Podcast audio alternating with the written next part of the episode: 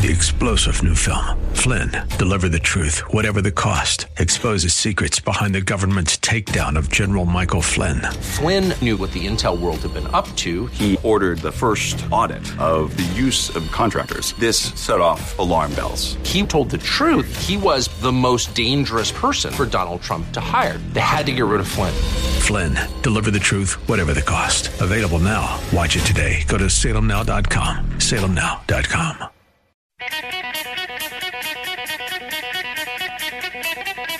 We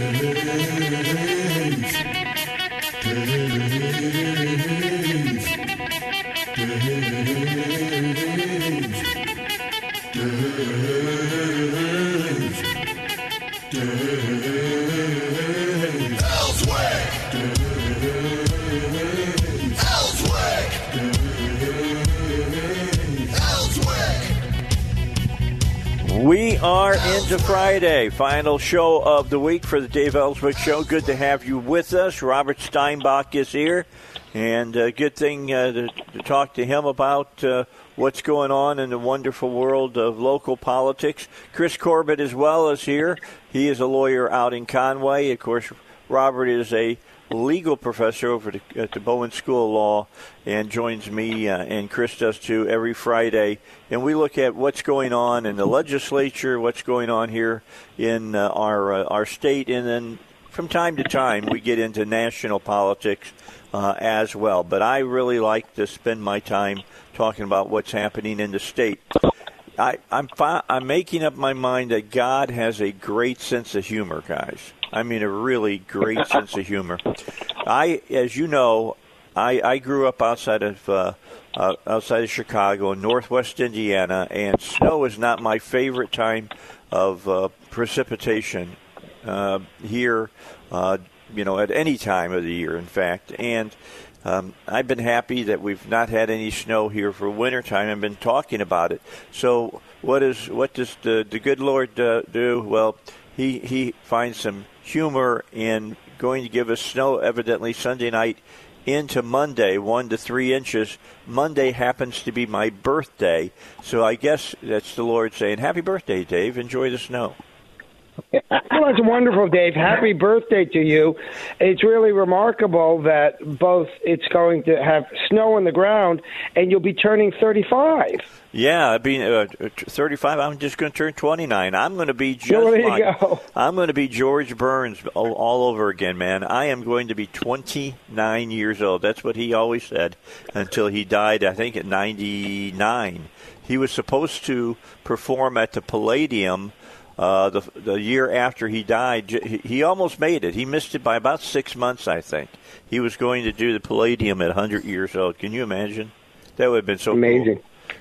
Now, now we'll, we we watch, and there's another, uh, uh, you know, uh, actor that's sitting out there. It's Betty White. I mean, she's in her late 90s uh, at this time, and um, you know, Alan Funt's wondering what what happened for me, you know, or Alan Ludden, pardon me, her husband who was the who was the host of what famous game show?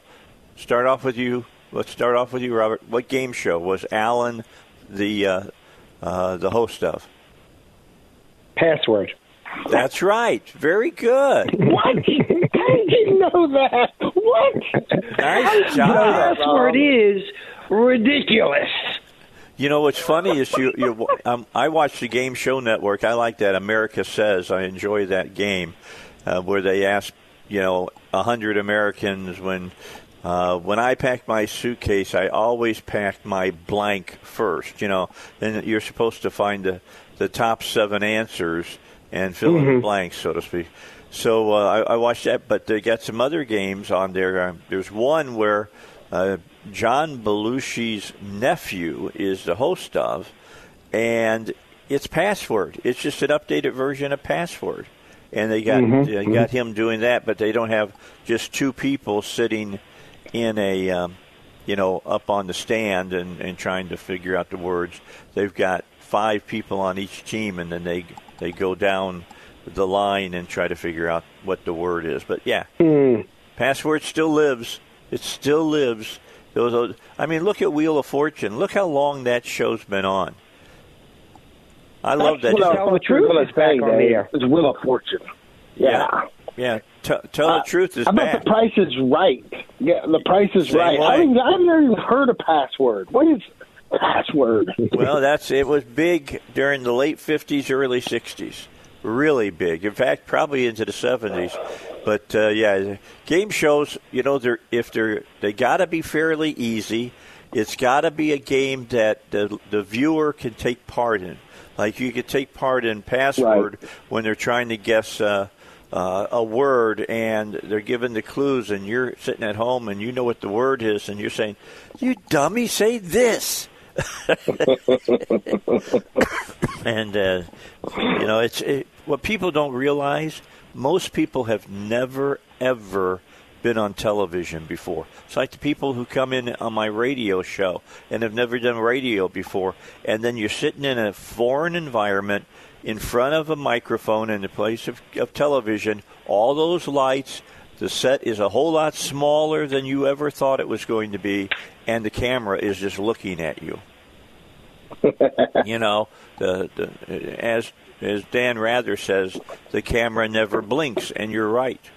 It doesn't. It is, it's just looking there. It's this black hole in front of you, and most and people just totally blank sometimes because of that, and just uh, totally forget what it is that they're uh, doing. But anyway, one to three inches of snow Sunday night into uh, into Monday. So that goes with us with this uh, about half an inch of ice that we've already got.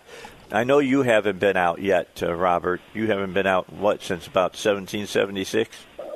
Exactly. Although I testified actually in the uh, legislature on Monday, and I went down and I had my mask on, I had my shield on, and they held it in the Big Mac building. And so I went down, and it was in a big room, but it was a closed room. Uh-oh. And so they had an overflow room. I was the only person in the overflow room. They called my name. I ran in from the overflow room, testified. Uh, when I was finished testifying, put my uh, shield back on. The mask remained on, needless to say, Right. and I walked back out. Uh, so I've been outside doing my civic duty, uh, fighting for a strong Freedom of Information Act. It was one of the examples of the attempts of the Municipal League to riddle with holes the Freedom of Information Act. Okay, so after you testified and you got home, did you burn your clothes? Close. uh, when I got home, I took off all my clothing, put it uh, in in uh, next room, and jumped in the shower.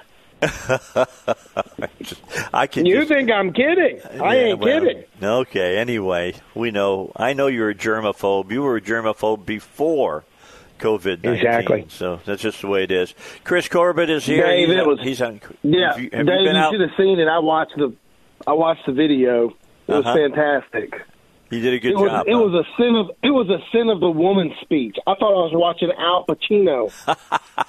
and sin of the woman. When when Rob got done talking, defending the FOIA and how the municipal league was trying to batter it and backstab it, uh, uh, they the, the the moderator asked anybody if they're going to ask if they like any questions to ask Rob, and nobody wanted to ask Rob a question. It was- Yeah, they don't, they don't want to take good the man on. They don't want to take the That's man right. on.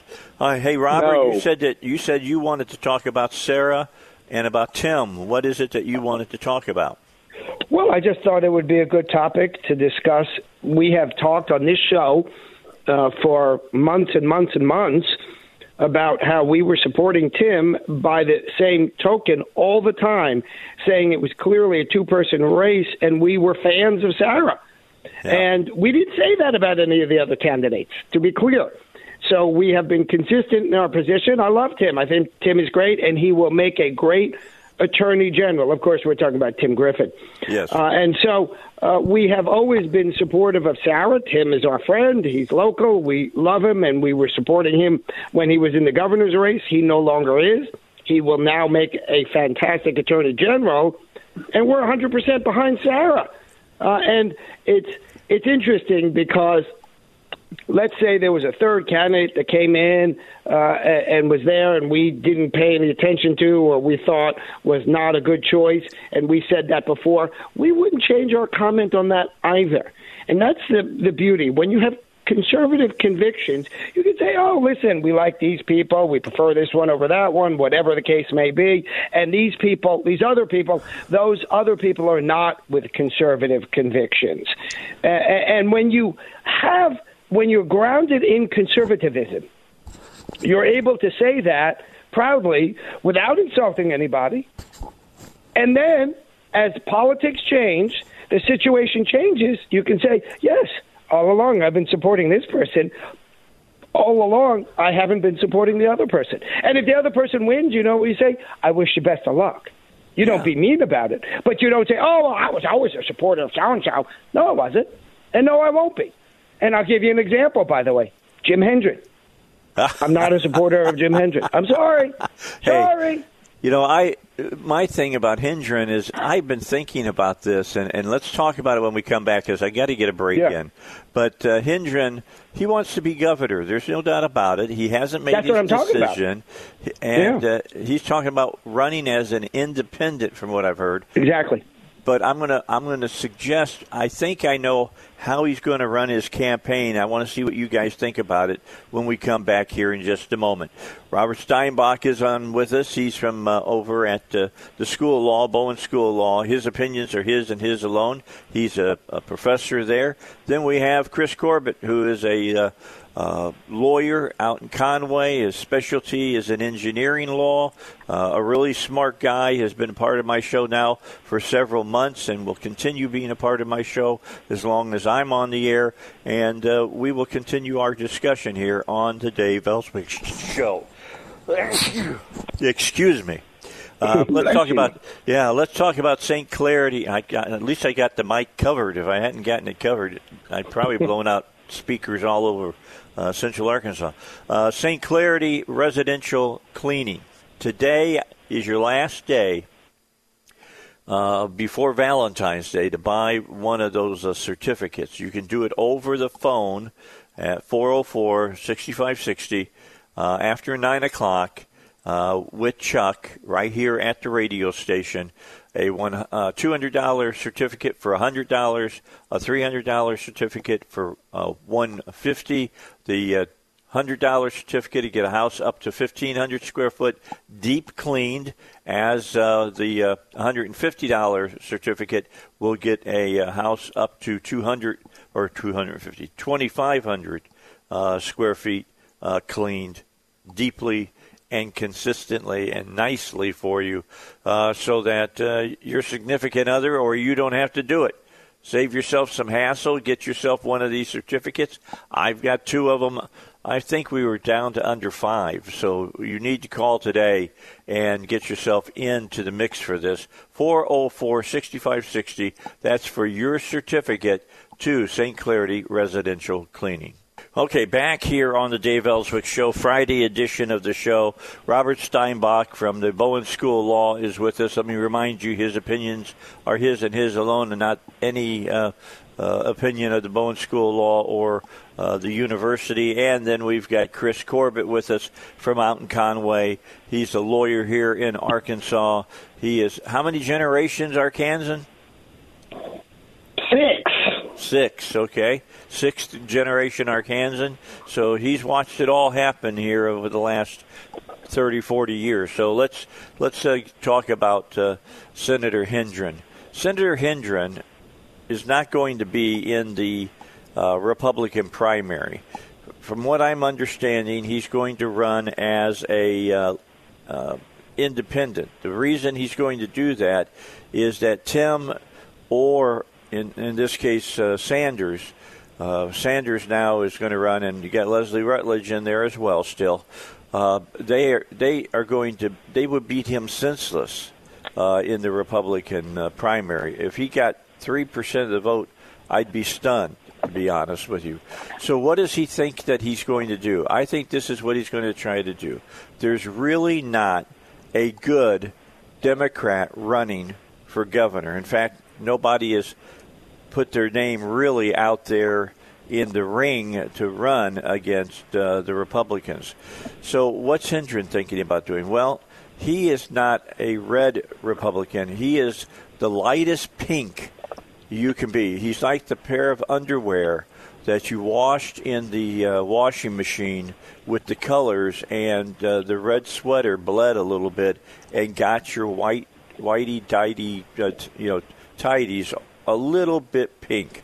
That's where Hendren is on the scale of being a Republican, and so he's going to run, hoping that he can pick off some Republicans who are by no means conservative, so they won't be interested in voting for, uh, uh, you know, Sarah Sanders.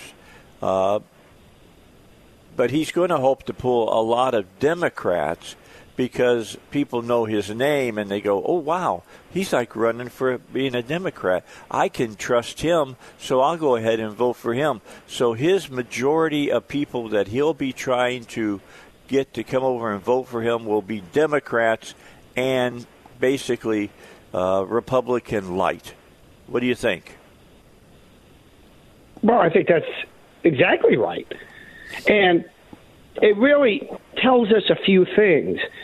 One, it's a bit of an act of desperation. Oh yeah. Two, right? a bit of a, my statement is a bit of an understatement. Uh, two, it really reflects uh, the lack of commitment to the Republican Party. Now, one need not be a member of the Republican Party. The problem is that he's all along claimed to be a sound Republican. Yep. And three, it fails to acknowledge the political reality in Arkansas, and that is that Arkansas remains very much a pro Trump state. And so you have here Sarah Sanders, the presumptive governor of the state of Arkansas, obviously closely associated with President Trump, uh, running for that position, and he's trying to pick off what? Who's left? The, the Democrats, for sure. What's that, 30 something percent of the population? Right. And then maybe a handful of Republicans. The numbers don't add up, Dave. Not for not for election, they don't. Indeed, indeed. Maybe, on, maybe for the rubber chicken speaking tour.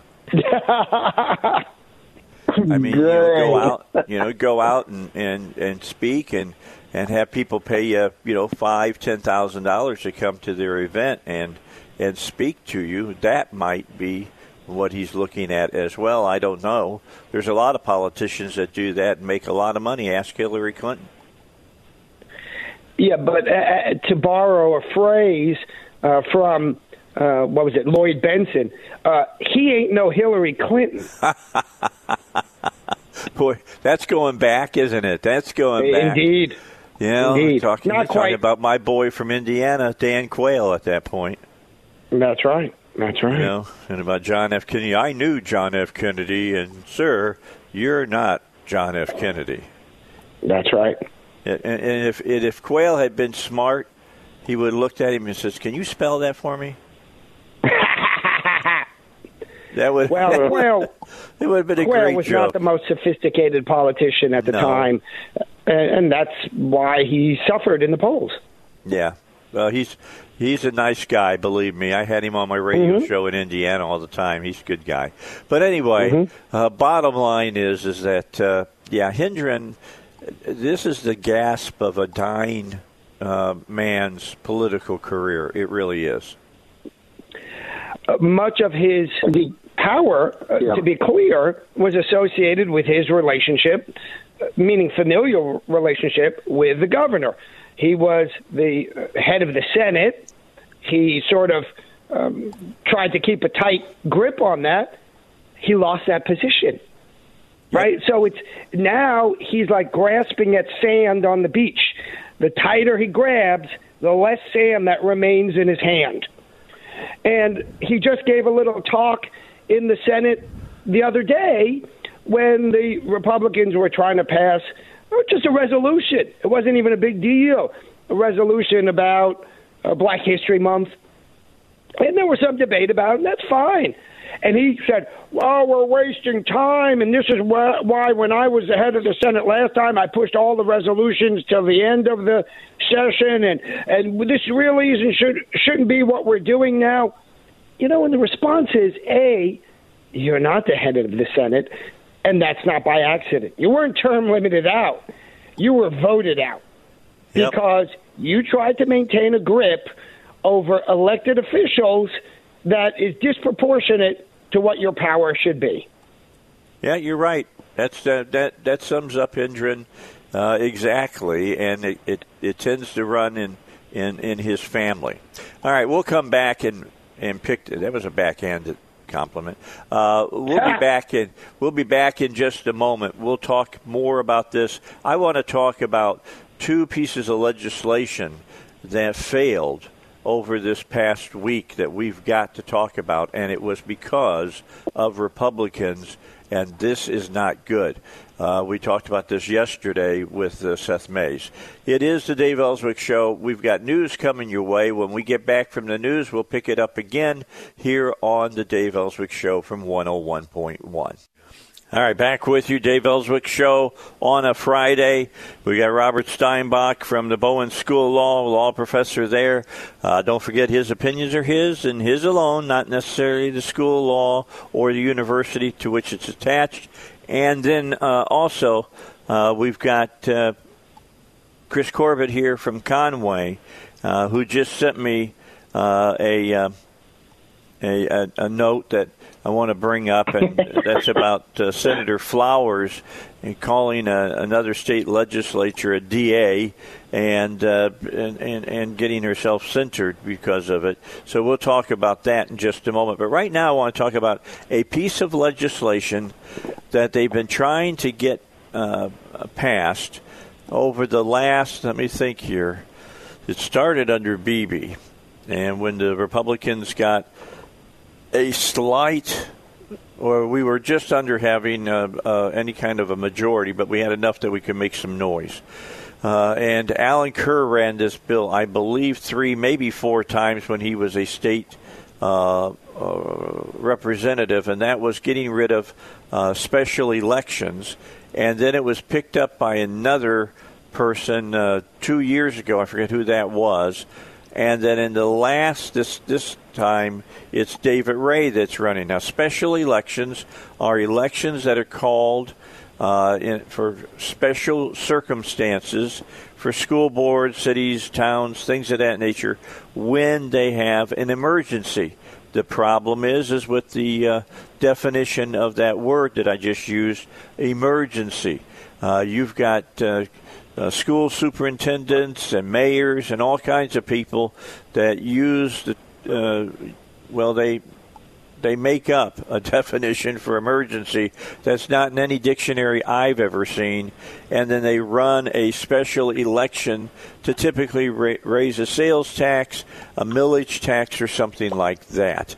And more often than not, they're they're uh, they are uh, you know successful uh, because the turnout is very very slight. Now, uh, when you consider turnout for a primary election or a, uh regular election, and what David Ray said is that if you want to ha- raise taxes like this, that's fine. Bring it to the people, uh, and we'll do it only twice a year primary time or uh, you know regular uh, election time, and uh, I think that's good. That way, more people turn out, and then more people vote on it. They just had one in Searcy Tuesday, a special election.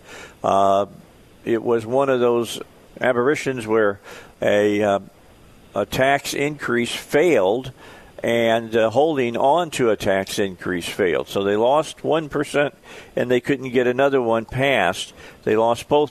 But in the whole area of Searcy uh, County, they only had 1,900 people show up at the polls.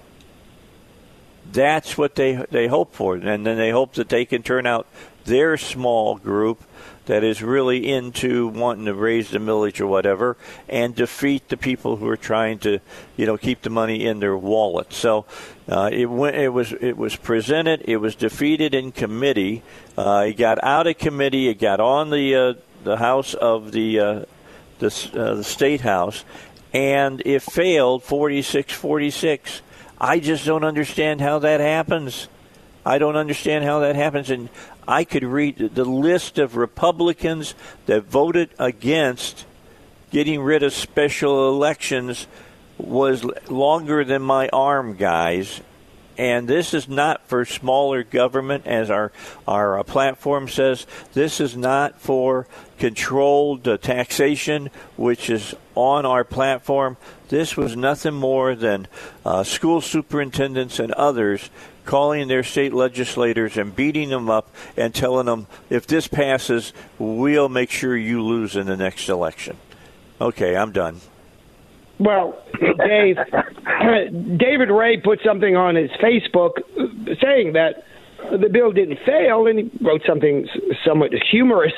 and John Cooper, our good friend, former senator, did I did I mention former senator from Jonesboro, uh, writes on him, well, maybe you're doing something wrong with your bills, and it's uh-huh. just reflective of the political philosophy of people like John Cooper uh, some of which remain in the legislature, sadly, I might add, which is if you're not going to push a bill that's being written by bureaucrats uh, in some form of government or written by the bureaucrats' representatives, like in the municipal league, then you're not doing something right. And in fact, of course, then you're doing something wrong. The job of the legislature is not to sit there and get bills drafted by state and local bureaucrats and push them through. In other words, legislators are not supposed to be the representatives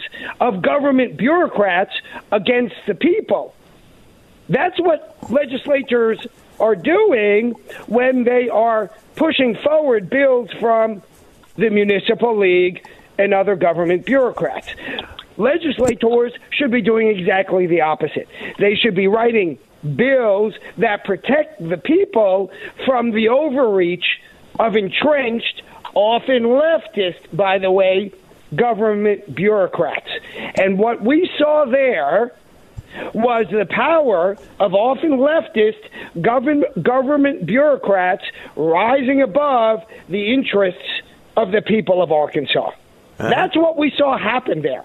And if you're a legislator who's doing that, we don't need you in the legislature. Now, it's not up to me. It's up to each uh, of those legislators' constituents. But this is the tragedy. The tragedy when these people claim, like John Cooper did before he was voted out of office, of course, oh, I'm here to represent you. And once they get into office, they do a 180 degree turn on the very promises that they make to their electorate. Remember, John Cooper made a promise to his electorate about what he was going to do on Obamacare, and once elected, immediately reversed it. And then the coup de grace for John Cooper's uh, um, failure as a senator was when he came out against against stand your ground. These are not conservative ideals. These are bureaucrats' ideals. Ideals, and too often we see state legislators pushing the interests of the bureaucrats and the bureaucrats' representatives. For example, and in key a key example, the municipal league. If that's what you're doing as a state legislator, you ain't doing your job. Just remember that. Yeah, I'm with you on that. Chris, your thoughts on all this? Yeah. Man, Dave, you're right on it. Um, the University of Central Arkansas and the Arkansas Center for Research and Economics. Here's the facts, and your listeners need to know this. This this is the percentage of turnouts um, for a general, primary, and a special election. Okay, you have 44, 24, and then 19 percent for the turnout on a general election, a primary election, and then a special election. So you get low as 19% t- turnout in special elections. And then the data showed how often does a tax hike or a local sales tax get hiked during a special election versus a general or a primary? The facts show that a tax hike passes 46 percent, 46 percent of the time in the general, 61 percent of time in the primary, and a whopping 76 percent of tax hikes pass during special elections with the lowest voter turnout. There's the well, facts. And the, and, the, and, the, and the reason it's lower voter turnout, a lot of times the voters don't even know there's a vote going on. That's right. That's right. So they they the, the bureaucrats they they whip it they, right they yep. they they call they get everybody together call 50 of your buddies, drive down there and vote for this thing. Just like you said, only 1,900 people showed up for, for the Searcy election in Searcy for a, ta- a tax hike.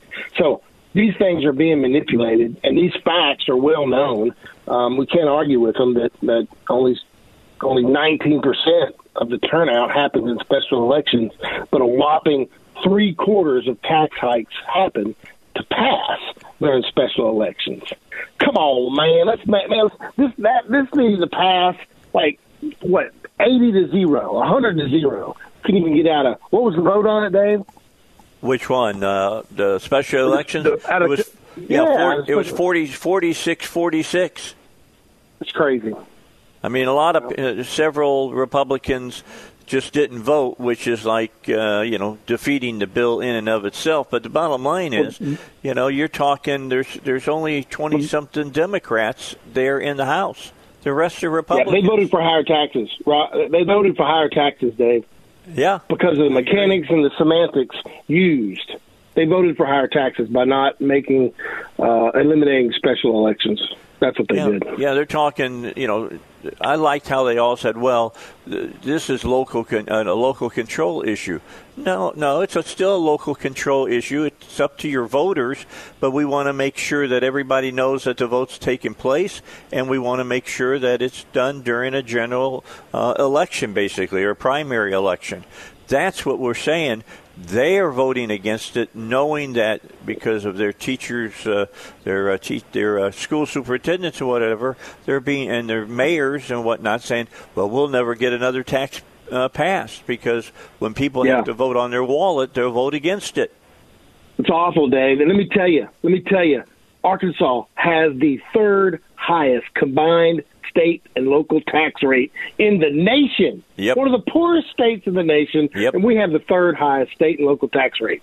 Yeah, we're. I mean, like we're we're on the list of of uh, income. We're like at 49th, isn't that right, or 48th? Oh, we, we love Mississippi. Dave, we love Mississippi. Yeah, because we can say Mississippi's at, uh, leading us, but the bottom line, we're way up there. I mean, we're we're we're taxing people much more than what most eastern states are taxing their people, and definitely taxing our people more than Tennessee, uh, Louisiana. Yep Texas, Oklahoma, Kansas. I can go all the way around our David, state. I'll tell you what, they, David Ray knows this. That's yeah. why he wants to do away with these special. He knows it. He's in there throwing elbows, and uh, well, I guess I just have to say figuratively, right? He's certainly yeah. not calling anybody names like Senator nope. Flowers, but he's in there trying to do oh, something Lord. that helps uh, Arkansas pocketbooks, right? And he yep. gets defeated. It's Absolutely, out, it's outrageous. All right, let's take a break. We'll come back. We'll talk further about what's going on in the state legislature. What are some bills?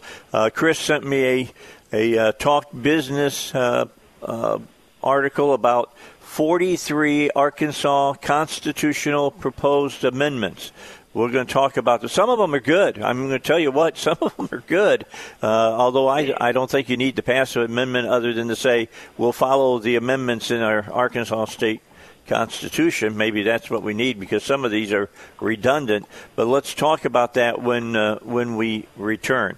Let me tell you about. Uh, I think it's uh, David Lucas and what he's doing as far as uh, things are concerned uh, with your retirement. You want to know that during retirement, you want to be able to uh, be able to outlive well, you want to make sure that your money outlives you. I almost got it backwards. Make sure your money outlives you. Last thing you want to be is like 92 years old and suddenly you're out of money. And so now you're, you know, I know. What do you do? Do you go? You become a, a welcomer at Walmart, or set up a, a, a shoe shine a shoe shine uh, place somewhere and, and do that, or, or you know, what do you do at that point if you outlive your money? You want your money to outlive you. Well, there's questions you should be asking yourself now in your 40s and 50s and early 60s to make sure that that's going to happen that you're going to continue living uh, a decent lifestyle into your quote golden years, and uh, you're going to have the money to do it. Get a hold of David Lucas Financial.com. David Lucas Financial.com. Ask for their uh, uh, brochure with 31 questions that you should be able to answer about retirement so that you don't end up sitting on a street corner with a tin cup. Don't want to do that. Just tell you, not the place you want to be uh, give a give a check out with davidlucasfinancial.com. You know, I just saw something on uh, a, uh, uh, a little picture that uh, Chris sent us about Arkansas County sales tax rates, and over by I think that would probably be towards Memphis. The uh, Arkansas County sales tax there is ten and a half to eleven percent. That's incredible. Yep, it's crazy. That is really crazy. Yep. It's the only that's is that the only county it looks like. There's a whole lot of ten to ten and a halfs, but and yep. I would say the median uh, one is nine to nine and a half percent, and that's ridiculous. There's nothing worse than going out to dinner and your tax on your dinner uh, is half of your bill almost. Yeah, a dime out of every dollar we spend. Yeah, ten cents it, or more is given to the, to the state government, the local government, or whatever. Not to mention, uh, you know, what they get off of our property taxes and and all the rest of the stuff. State income tax. Yeah. Mm. Yeah, well, that's that's what we talk about a lot on the show, and because you look at those taxes, you go say, well, yeah, that comes out of my out of my my money. I'll tell you what comes out of your money too is the additional cost of making products and things to help pay for those taxes that companies have to pay for, and those are hidden taxes. You don't see them typically, but they're they're figured into what it to everything that you buy, everything, it's figured into. So uh, I think I read an article uh, from one of the national tax foundations that close to 48% of your income is uh, eaten up by uh, the federal, the state, or your local tax rates. 48. It's more than that, Dave. You, over uh, over half of your money is taken away from you in various forms of taxes. There's no doubt about that. In fact. Wow. I mean that's and people don't people don't understand it because you don't see it. Uh, I'm trying to think who was the economist that came up with withholding tax under uh, under basically under Reagan. I, the guy who did the uh, the talk about the pencil. I can't think of his name right now. Anyway, he, that was his idea that people would rebel about tax rates if they saw how much the government was taking from them every week. And he said all that happened that people said, "Well, that's not my money. That's the government's money." Right. What a bizarre well, way Dave, of looking at it. Well, that's also what happens during special elections, right? Oh, yes. it's only a penny. What do we? Oh, come on, it's a half a penny. It's a half a penny. And you, you've always out of every dollar, discussion, right? Yeah, but you've heard my mm-hmm. discussion on that. I say, how do you how do you count to a billion? You start with one. Nice. That's right. It starts with one. I mean, that's that's the key. And uh, and I mean, I remember Everett Dirksen.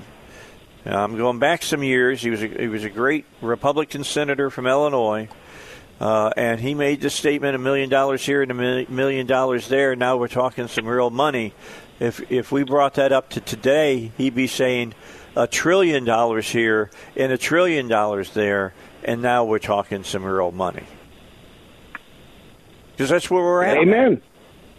Amen. That's where that's where we're at. People people have uh, gone along with this so long they don't even realize they're giving away. You know, as we just talked about, more than half of what you make in one form of another is in taxation. taken in taxation, and that is just so sad. Just so sad. Really, really is. Well, Dave, we're going to call them out. We're going to call these Republicans out that voted.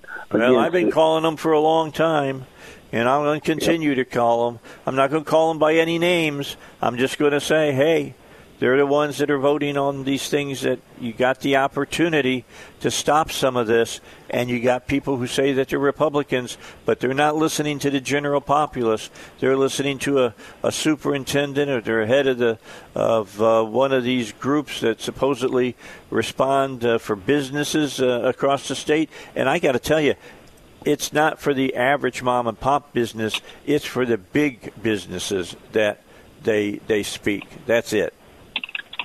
Right. Okay. I'm. I'm well, you I'll saw be, that in the fines handed out during this mask mandate, right? Yeah, they're voting. I, I've reviewed all that. There's there's no mask violations for Lowe's or Home Depot, or it's all against small businesses. Isn't that isn't that interesting that now they're mm-hmm. talking about returning that money to those businesses? Yeah, be nice if they would. It, it should. All that money should go to them. Shouldn't go to some other program that's out there. Yeah, that's a Dan Sullivan idea, if I, if I recall correctly. It is. It is. Hey, I got a, I got a question. We got we got about a minute and a half here, and we'll pick it up in the next hour as well. Uh, I believe Sarah Sanders, uh, bar some unforeseen thing like sickness or something like that, and she wins the election. She'll win it by she'll she'll gather 72 to 75 percent of the vote. I do believe that. And if she Indeed. does, what do these milk toast Republicans uh, that are not adhering to the Republican uh, platform do when she gets in office and she brings forth a real Republican agenda? It's going to be interesting to see what happens. Going to be fun. We'll talk about it on the other side. I want to hear you guys' thoughts on it. We got the first hour in the book here on the Dave Elswick Show. Don't forget, we got some snow coming in over the weekend. Sunday night into Monday, they're saying one to three inches. Other than that, it's just going to be bitter cold out. They're saying that uh, on Monday, in fact, uh, we may not get out of the low teens. And with wind chills, it may be like one degree outside. So keep that in mind. All right, news is next. When we come back, Robert Steinbuch, Chris Corbitt back with me until 7:30 here on the Dave Elswick Show.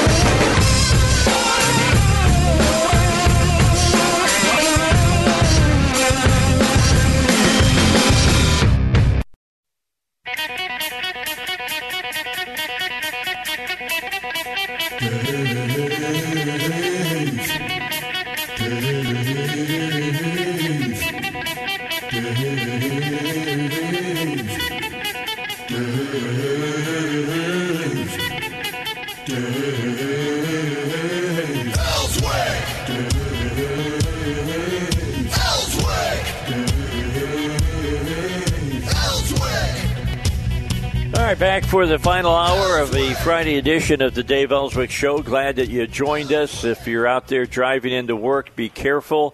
There will be patches of dark ice uh, out on the road, and uh, you won't know that you're on them until you're on them. And if you put your brakes on, uh, and suddenly you just go for the ride, you don't have any control over your car. You just start sliding that is a bad, bad feeling. So you know, keep your your speed down. Uh, give yourself extra, you know, bumper room uh, from the car in front of you, and uh, when you go over bridges and things of that nature where ice still might be, keep a consistent speed. Do not, if you can keep it from happening, apply your brakes. Uh, just some some words to the wise. I grew up driving in this stuff and uh, I'm not too bad at it. So I, I'm. But when I can, I just stay in, indoors. I did not go out yesterday at all. I stayed here. I'll tell you what I did. I made uh, myself and Linda a big batch of chicken and dumplings yesterday. Mm. And, oh, uh, that's man, wonderful. I'm going to tell you what, that filled us up. It was nice and warm. It kept us warm, and it was great. And then there was a part of my day yesterday. You know, I got that above ground pool in back of my house, and I was looking at it last night, and I, I started to to visualize. Uh, to I think I guess it was a hallucination uh, of of looking out, and it was 95 outside.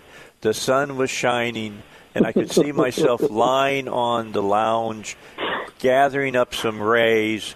And the only thing missing from that was Christmas Vacation with Cindy Crawford. I'm just saying it was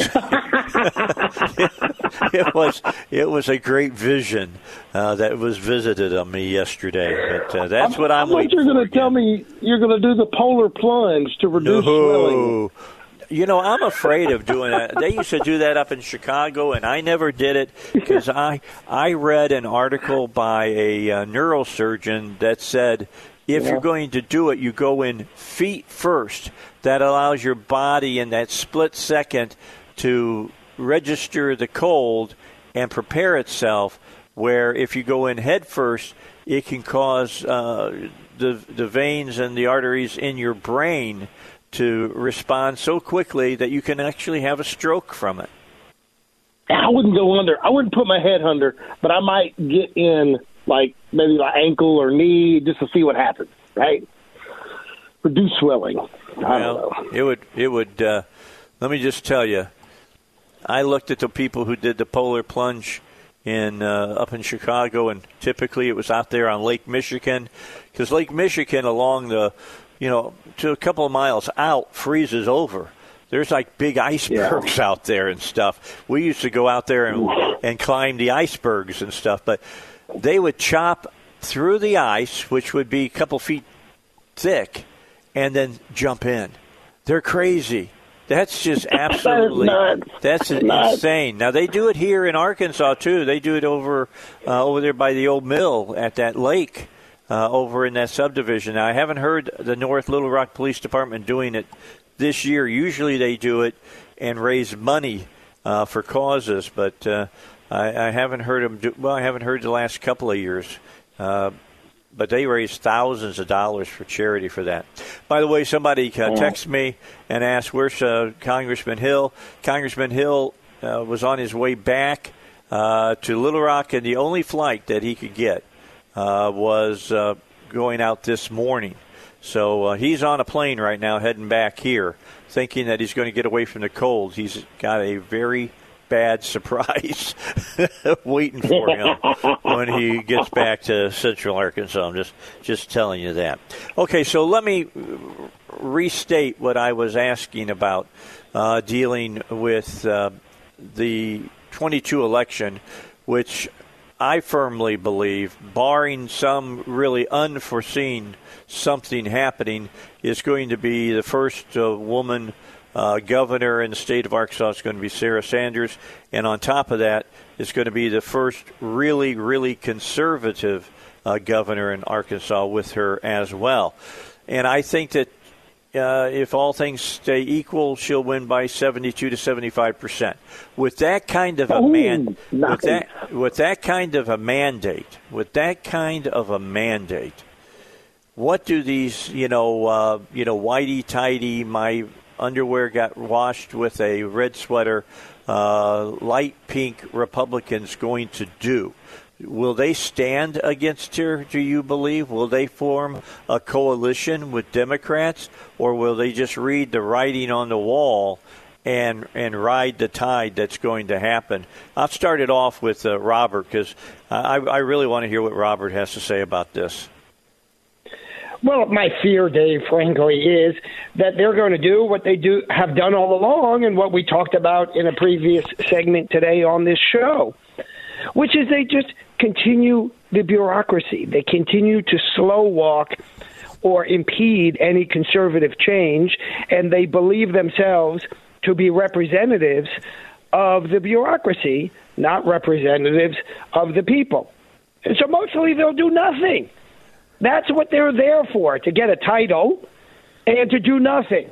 And those are the bums, as they say in the phrase, get the bums out. You've heard phrases like that. Sure. Those those are the ones that you need to get rid of in exchange for elected officials who are willing and do make big conservative change.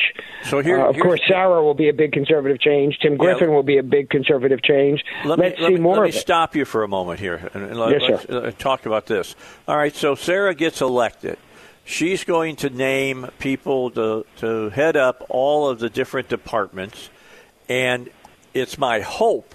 I, I can't speak to this as strongly as I can of her having a mandate but I'm hoping she puts people in charge of, you know, uh, you know, human health and services and all of the rest that are conservative in nature as well, and we won't see some of the things that have happened over the last eight years.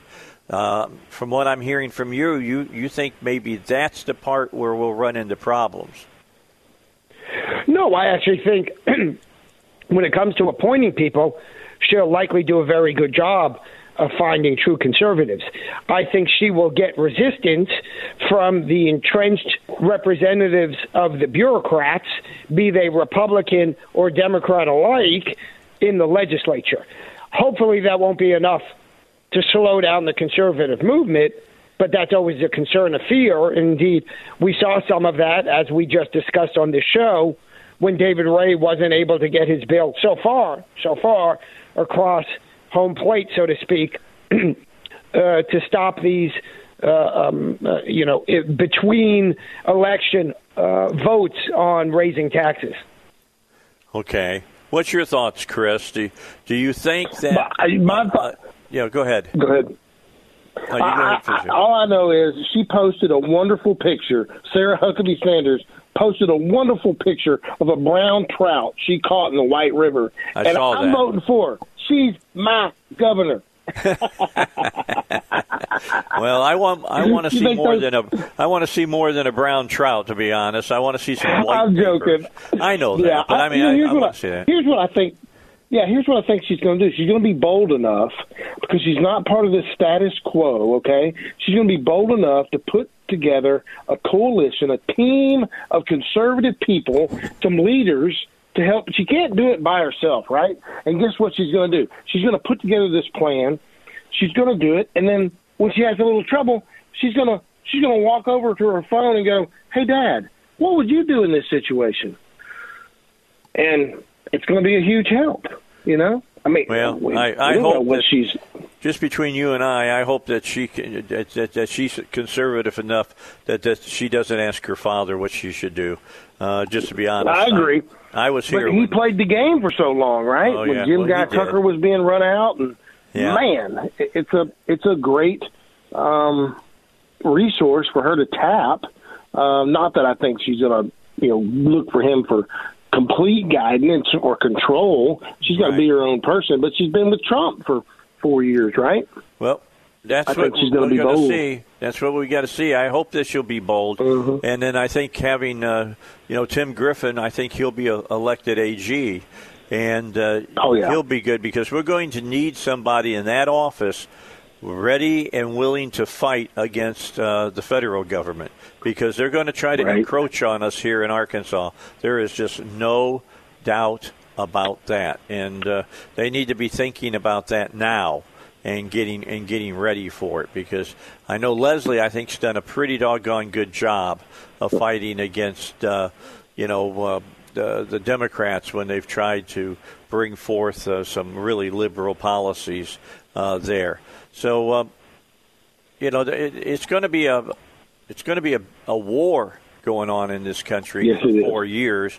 Uh, may be mitigated some if in 22 we can take uh, the Senate back and take the the House back. Uh, but the way a lot of people are thinking now, I don't know. We'll have to see. I mean, you got the, the head dude of the AFL-CIO not giving Biden a lot of crap about, you know, uh, this attack that he's doing on uh, fossil fuels and going to lose his membership, thousands, about maybe tens of thousands of jobs. And uh, Yeah, that's huge. He's not taking he's not taking the gloves off uh, like he would have with Trump and started throwing you know roundhouses. You know, it's kind of yeah, we're not really happy with that all happening. Blah blah blah blah. I mean, they're all happy about the the the the uh, the whole thing about uh, uh, the minimum wage because both of you know this. A lot of people don't know this. If the minimum wage goes up, union wages must also go up. You of course, guys, everything goes up. Yeah, everything but, goes I mean, up. Yeah. It's a, it's a bad it's a bad it's a bad deal. We'll t- I want to talk about that when we come back because it's important stuff that people need to know. 18 minutes after seven, uh, here on the Dave Elswick Show. Robert Steinbuch's here, uh, legal professor over at Bowen School of Law. His opinions are his and his alone, and not necessarily those of the Bowen School of Law. And then Chris Counts, uh, Chris Counts, Chris Corbitt is here uh, on the uh, the Dave Elswick Show. He is a lawyer. He's had some really good things to uh, bring to us today. Uh, his specialty is in engineering law. Someday I'll talk to him and have him talk about what are some of the weird cases that he's had to deal with engineering. Uh, uh, while he's been a, a, lawyer. All right, we got to get our break. It. Let's do it. Okay, well, let's get the break. The break in. Let me tell everybody about PI Roofing.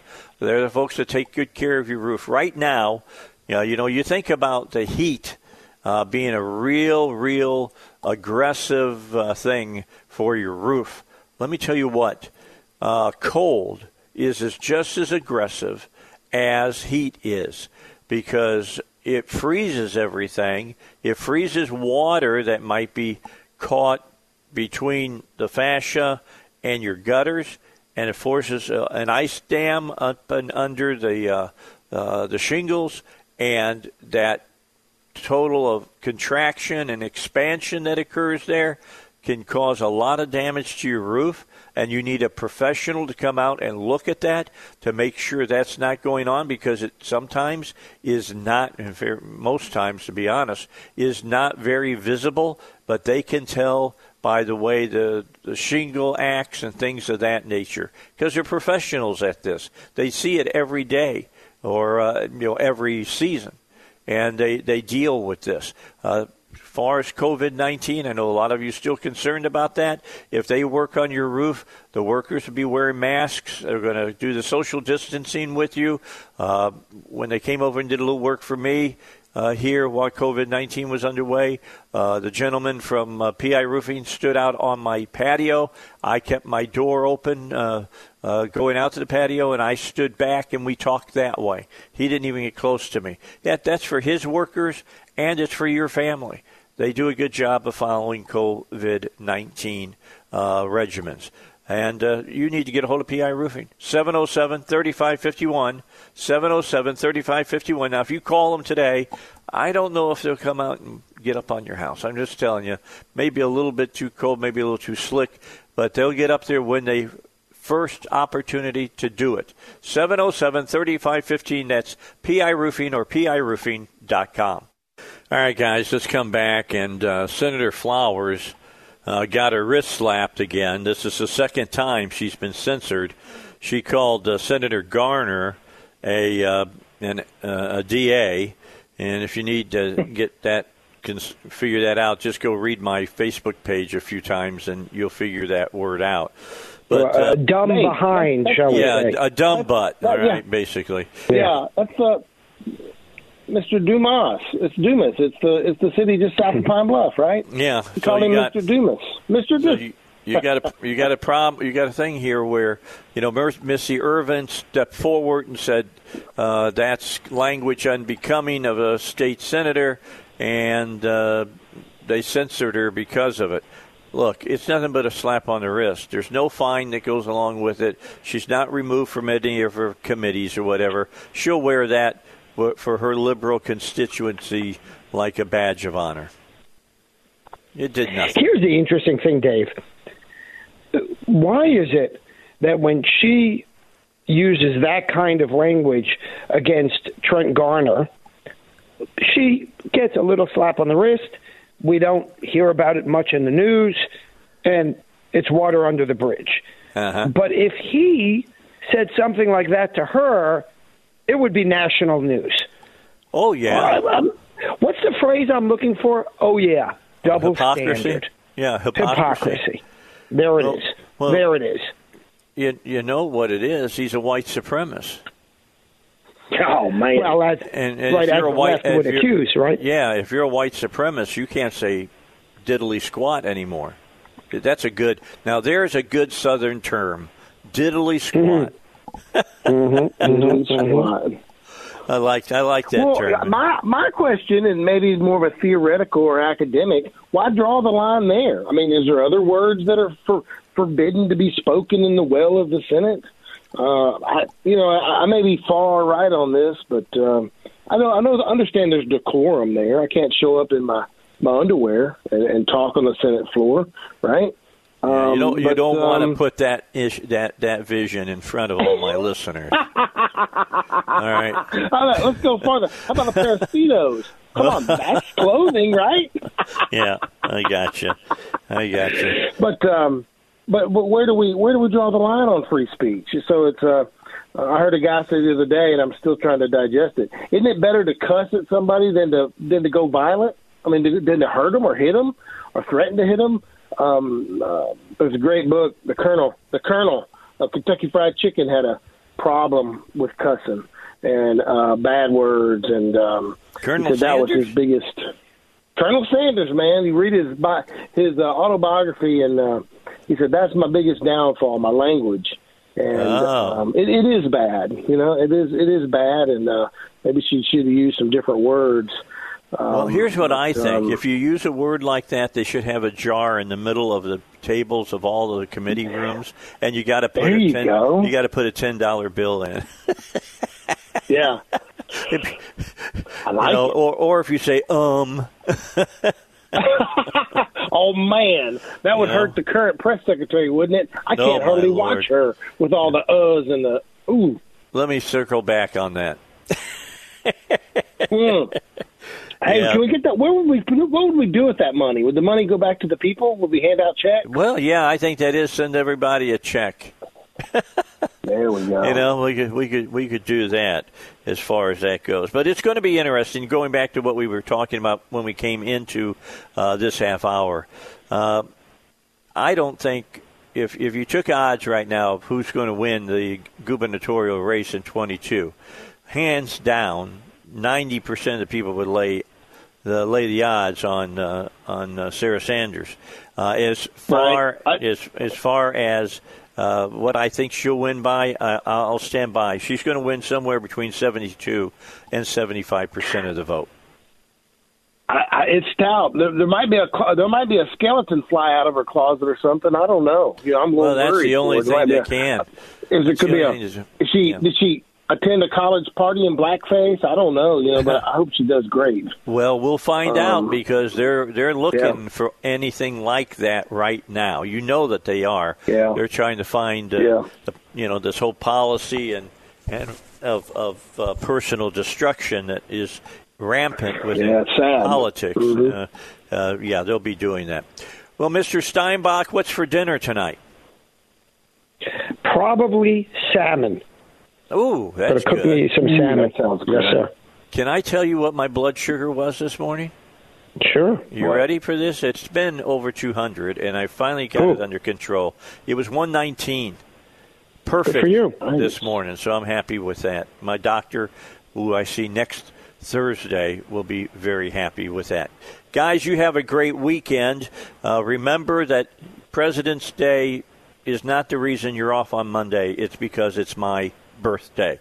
You have There a great. Monday. birthday, We'll talk to you all later and have a great weekend. So, Dave Elswick Show, Matt Smith is coming up next. Rush is just around the corner. All right, back with you. 25 minutes till 8. Uh, we're waiting on Matt Smith. He should be calling any moment. We'll talk to him about what's going to be happening uh, as far as movies go over the weekend. If you do uh, are able to get out and go to the theater and, and see some of the movies that will be uh, playing uh, over this weekend and what we can expect up in the uh, coming uh, few uh, few weeks coming up. I mean, there's there's going to be a lot of different movies hitting the big screen here. In the very near future. Don't forget that our next classic movie, and for all of you who showed up for Casablanca, thanks for coming out. We had a really good showing for Casablanca. Our our next uh, big movie is going to be, uh, of course, in March, and uh, back on the big screen again on the 9th is going to be John Travolta and Olivia Newton-John, and Grease. Uh, is going to be on. I think that was a Robert Stigwood production. Was that a Stigwood production as well, uh, uh, Matt? Do you remember? Absolutely, yes. Okay. Yeah. Yes, yes. He, yeah, he, he put hit, that all together. Yeah, with the Bee Gees and absolutely John Travolta. Yes, he was wired in. There's no doubt about it. Yeah, he understood music and movies were almost synonymous at times, and yeah, he did it with that, and he did it, of course, with Saturday Night Fever. That's the other one that he he hit big with. Those were two huge, huge albums uh, during their their time. But yeah, it's going to be fun having people back into the studio as they normally come into the theater to see uh, Travolta and Olivia Newton-John, and we we've got the ad for it, and it, it'll start running here probably this weekend. But it's not it's not the typical one that we've got, uh, uh, uh, Matt. We don't have just outtakes from the movie in it. We have John Travolta and Olivia Newton-John an interview that we came across, and we cut it up and put it in the ad, talking about nice. why Grease is such a phenomenal. I mean, this this movie's been out for over forty years, and yeah, people yeah. still love it. They love it. They like. I can't tell you. I don't know which one is the bigger one. You know, Gone with the Wind or Grease. If I oh, showed hey, both oh, of those oh, no, movies no, all no, the time, we'd fill the studio all the time. Gone with the Gone Wind. the Wind still? Gone with the. Wind. Yes, right. yes. There's yes. It is the it is the most popular film of all time. It has sold more tickets than any other movie. Uh, it has grossed more sales, even even adjusted for inflation. Gone with the Wind is by far the king of popularity when it comes to to movie to movie going, hands right. down. All right, so, so there's some good movies that are coming out this weekend. Now, people would call them kind of artsy movies, but I'm going to tell you what, I'm very interested uh, in seeing this new movie with Robin Wright called Land. It looks interesting. Yes, Uh, that's that's new. Uh, she directed the film. She stars in the film, and of course, it's playing at all of our locations. So you can catch it at Oak Seven Cinema in Batesville, uh, the Searcy Eight VIP Cinema in Searcy, Cabot Eight VIP Cinema, uh, your hometown, and of course, we've got it at the Riverdale Ten in Little Rock and the Hot Springs Eight VIP Cinema in Hot Springs. She's in the film. She has um, helped write the film. She directs the film. Um, she has a tragedy in her life. She can't stay connected to the world. Uh, doesn't want to face the uncertainty, so she retreats to the wilds of the Rockies. And the cinematography is astounding. It's it's it is a it is a good moving film, uh, and you feel like you're there. I mean, it's it's it's really really shot well. I'm impressed with that. She does a good job. Um, and hey, she's directing the picture, so her heart's into it. That's out new this week, and that that's a good film. We've got that on the screen. We're also playing uh, The World to Come, which is yes, as you and I talked about, another western of a type. yeah, that looks interesting as well. Two two women uh, in the mid 19th century American frontier, and that uh, that is new uh, this week from Bleecker Street. Uh, we're also playing Judas and the Black Messiah, which is the true story of events in the 1960s concerning the FBI and the Black Panther Party. That's new. That's new today. And then we've got this cool movie called Minari that is on, and um, that movie is set in Arkansas in the 1980s uh, when a uh, Korean uh, American family moves from California to Arkansas to start a family farm. I heard I've heard a little bit about this that when they move here, it's a double wide in the middle of nowhere. Yes, yes, yes, yes. It is. A lot, lot of realism to it, but a such a a moving family drama. Uh, no doubt about it. That that is a it is a. Uh, I mean, I, a tearjerker, as some would say. It does Yeah. grab you by the heart. It has a lot of lighthearted moments, and there's just a lot there with the family connection. Uh, you know, the the mom and dad, the son and daughter, the grandmother Um, and it's set in Arkansas. It's set on a farm. It's something that people can relate to. How how, how many times have you driven right down down a road in Arkansas and seen? I know a, a double wide out there, right? Just setting I, out I there. You know. I agree. So- and this new one, Little Fish, sounds in- interesting. It it, it kind of draws on what we're going through with the pandemic, except this virus, when it strikes you, causes you to lose your memories. Imagine going to bed and waking up on the next morning and don't remember the person you love. That that's that's exactly what's happening in that film. It's from IFC, uh, and it is a good, uh, somewhat of a psychological thriller spin to it. So well, you have to figure that one out. And uh, hey, we've we've got we've still got the little things with Denzel Washington on the screen. Yeah, you still got Um, the big movies too. It's still playing, and of course we've got the Marksman with Liam Neeson, Great movie. Wonder Woman 1984. We're still playing that. It's good. Monster Hunter still on the screen It's entertaining. for the little kids. Croods to a New Age. Fantastic. Always and of is. course, uh, News of the World with uh, with Tom Hanks. I mean, that, Yeah, that's also a good movie. Just just understand you're going to work in, you're going to you're going to run into social justice warrior speak uh, in that movie. But uh, uh, uh, Hanks is really really good, and this young lady, this German actress, is very good. Who plays the the the, the young woman? She's very We- good. We've got a variety of films out there, and of course, on Tuesday night, all movie tickets, all features are just five dollars. Uh, running some great that. specials from one dollar candies to three dollar nachos to uh, discounts on on beer and wine. Uh, you know, we've got some five dollar big popcorn bags, so a lot of discounts there. And you know, you can get your tickets at Riverdale10.com in Little Rock. Uh, catch us at SearcyCinema.com in Searcy. Of course, it's HotSpringsVIP.com in Hot Springs, OaksVIPCinema.com in Batesville, and in Dave's hometown, CabotVIPCinema.com. But hey, you can just go to Riverdale 10 and click theaters, and they'll all pop up. The links will pop up right there. And some, some cool new movies coming up. Um, next week, we'll have Nomadland on uh, February the 19th, which is up for a massive amount of award nominations. Okay. That's coming up on the 19th. Tom and Jerry is February the 26th, new cartoon for the kids. Chaos Walking from Lionsgate Films is out March the 5th. We'll have Boogie from Focus Features on March the 5th. Raya and the Magic Dragon from Walt Disney Productions is That March looks the pretty 5th. good. That looks pretty good. The Courier from Lionsgate Films, March 19th. And of course, Godzilla versus Kong is March 31st. Yes. Those are kind of the big titles coming up in the next month or so. Yeah, you got to. I got to tell you what. I'm I'm excited about that Godzilla movie, man. I really, really am. Looking strong, forward strong to it. looking film. Good looking, good looking movie for sure. And the kid, the kids will like Tom and Jerry. Chaos Walking's got a nice twist to it. Uh, there are um, a lot of good motion pictures uh, coming up in March. I mean, there there really are. Yeah, I'm looking at March one that you didn't mention. Maybe we could talk about it. You can tell me a little bit about it. Wrath of Man. What? Yeah, it's, it- it's a you know, guy. I- Mm-hmm. it's a Guy Ritchie movie, which really has me interested in it. And and the reason I didn't mention that is the date is tentative.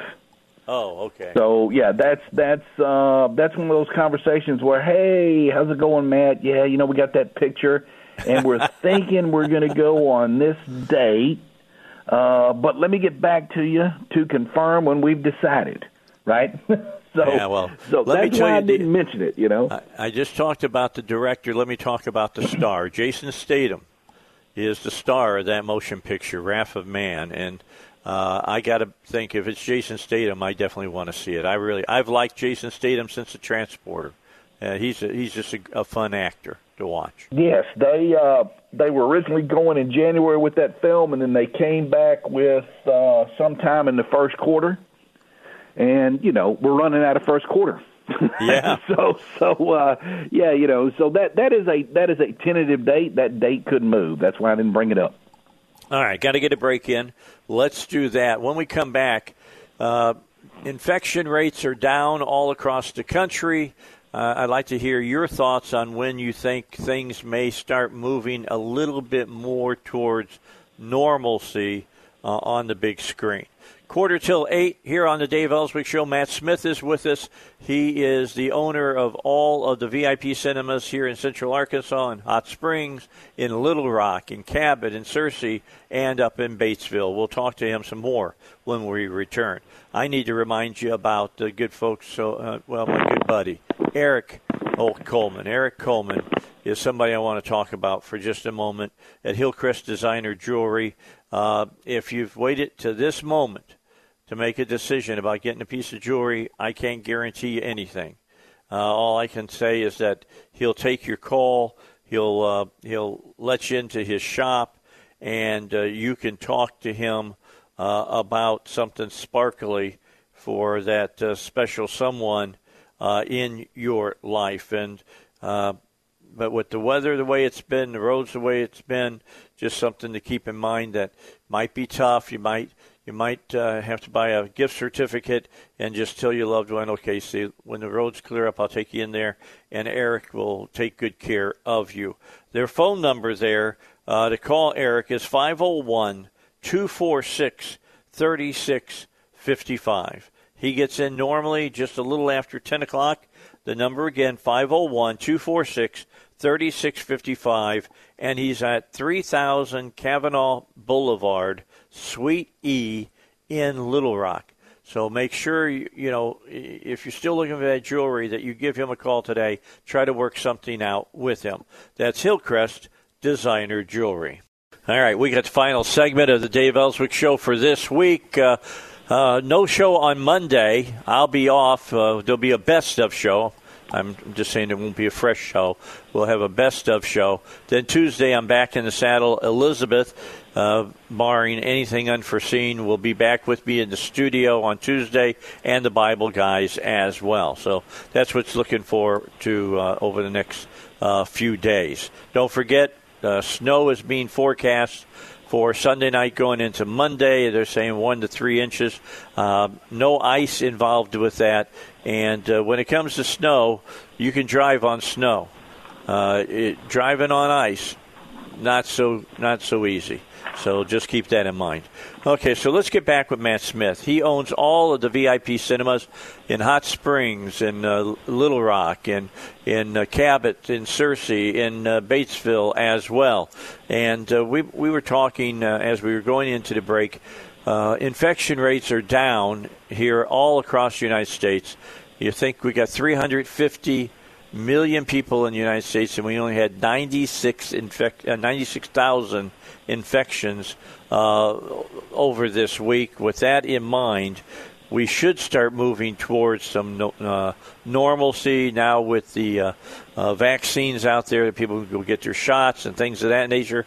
Matt, when do you think is an honest uh, time frame that movies are going to kind of get back to where they should be?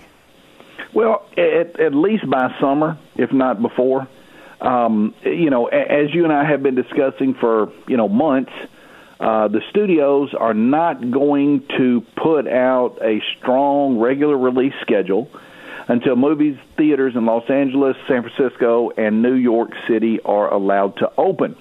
Uh, those three cities are so huge; they represent 25% of all tickets sold every year in the United States. So we've got to get those cities open. Uh, we're waiting on Newsom and Cuomo and obviously, you know, Newsom's plan of make everybody stay home has been an abject failure because California has been covered up in virus cases worse than anyone else.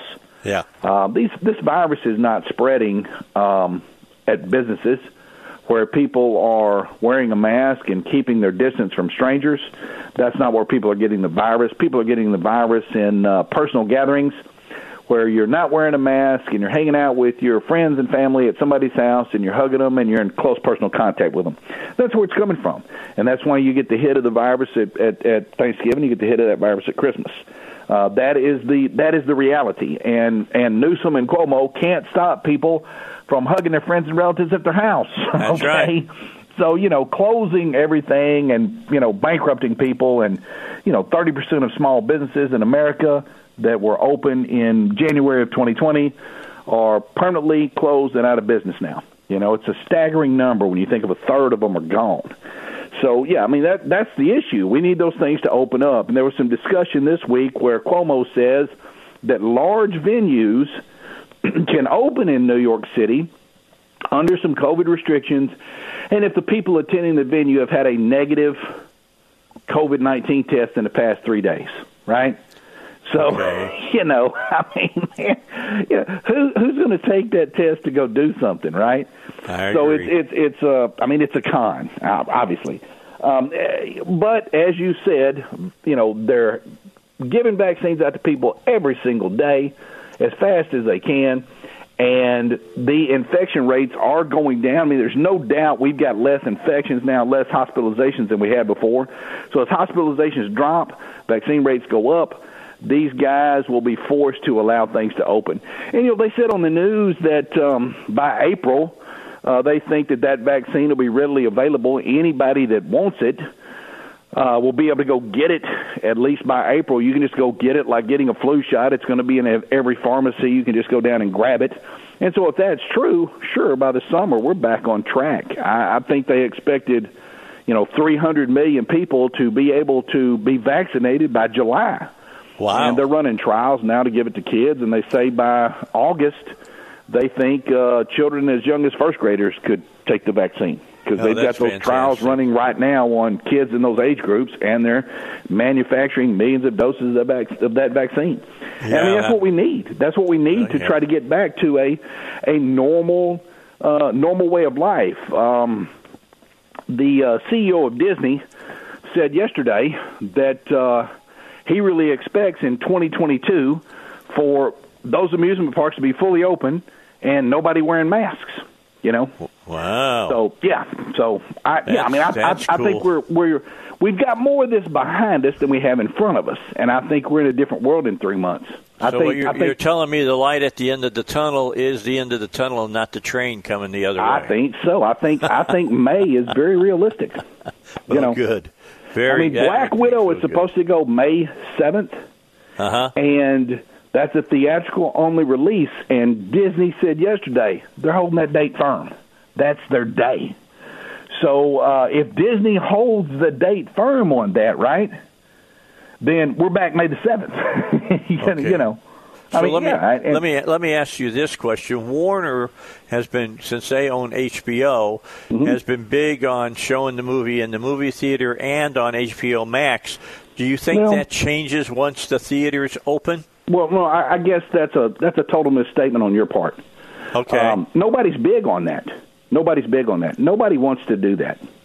okay. Nobody sits around and says, "Oh my God, I really want to go into the movie business and make movies that people can watch on their laptop." And Well, no, I agree with yeah. that. Uh, So nobody's big on that. Warner Brothers is not big on that. Warner Brothers hates that. I think the people that work at Warner Brothers would have killed the people that A- that uh, own AT and T if they could. You know, the day that was announced, they would have killed them. I mean, they would actually. I mean, I think the people that actually run Warner Brothers Studios wanted to, um, you know, wipe them out. They were so sick of them. I mean, it's horrible. It's it's an absolutely horrible decision made out of stupidity and desperation. You have a premium intellectual property that you've invested billions of dollars in, and you waste it. You just spit it into the wind. So no, nobody's big on that. Uh, it's a dumb decision, and every day that passes, right, there is pushback and hatred over that. Nobody wants to do that. Nobody, nobody, nobody, nobody wants to do that. And so as soon as as soon as a picture hits and does big business at a studio, right? Uh-huh. As soon as that happens, let's say May the seventh, Black Widow comes out and Black Widow does that hundred million dollars at the box office it's supposed to do, right? Right. That stuff happening at HBO Max does not happen anymore. It ends that day, right? Yeah. Well, that's what I was saying. But If but- Black Widow comes out May the seventh, and on May the tenth, we're standing around talking about it had a fifty million dollar weekend, a seventy five million dollar weekend, a hundred million dollar weekend, like it should have, right? right. That ends. They're not going to do that anymore. They, Good. they they can't afford to do that. If if they continue along that pipeline, nobody's going to work for them, and they'll go out of business. You, you can't you can't put five hundred million dollars in a movie and give it away. you can't do that. Not to stay in business, right? All right, Why, Matt why not just throw cash at people? Why not just why not just why don't they just mail everybody a two thousand dollar check and get them to sign up for HBO Max? you know, Matt, just- Matt Smith. You know, Matt Smith is the movie seer on the Dave Elswick Show. Matt, thanks so much. Uh, enjoy the rest of your weekend, and remember, you have Monday off not because it's President's Day, but because it's my birthday. Riverdale10.com. We'll see you at the movies. All right, brother. We'll talk to you later. Matt Smith, we appreciate the man. All right, uh, no uh, bumper to bumper car and truck doctors tomorrow except for a best of show. Monday, I'm off, so we'll have a best of Dave Elswick show. Tuesday, Elizabeth Sotolaro will be back with me in studio, and so will the Bible guys. Have a great weekend. See you again Tuesday, 6 a.m.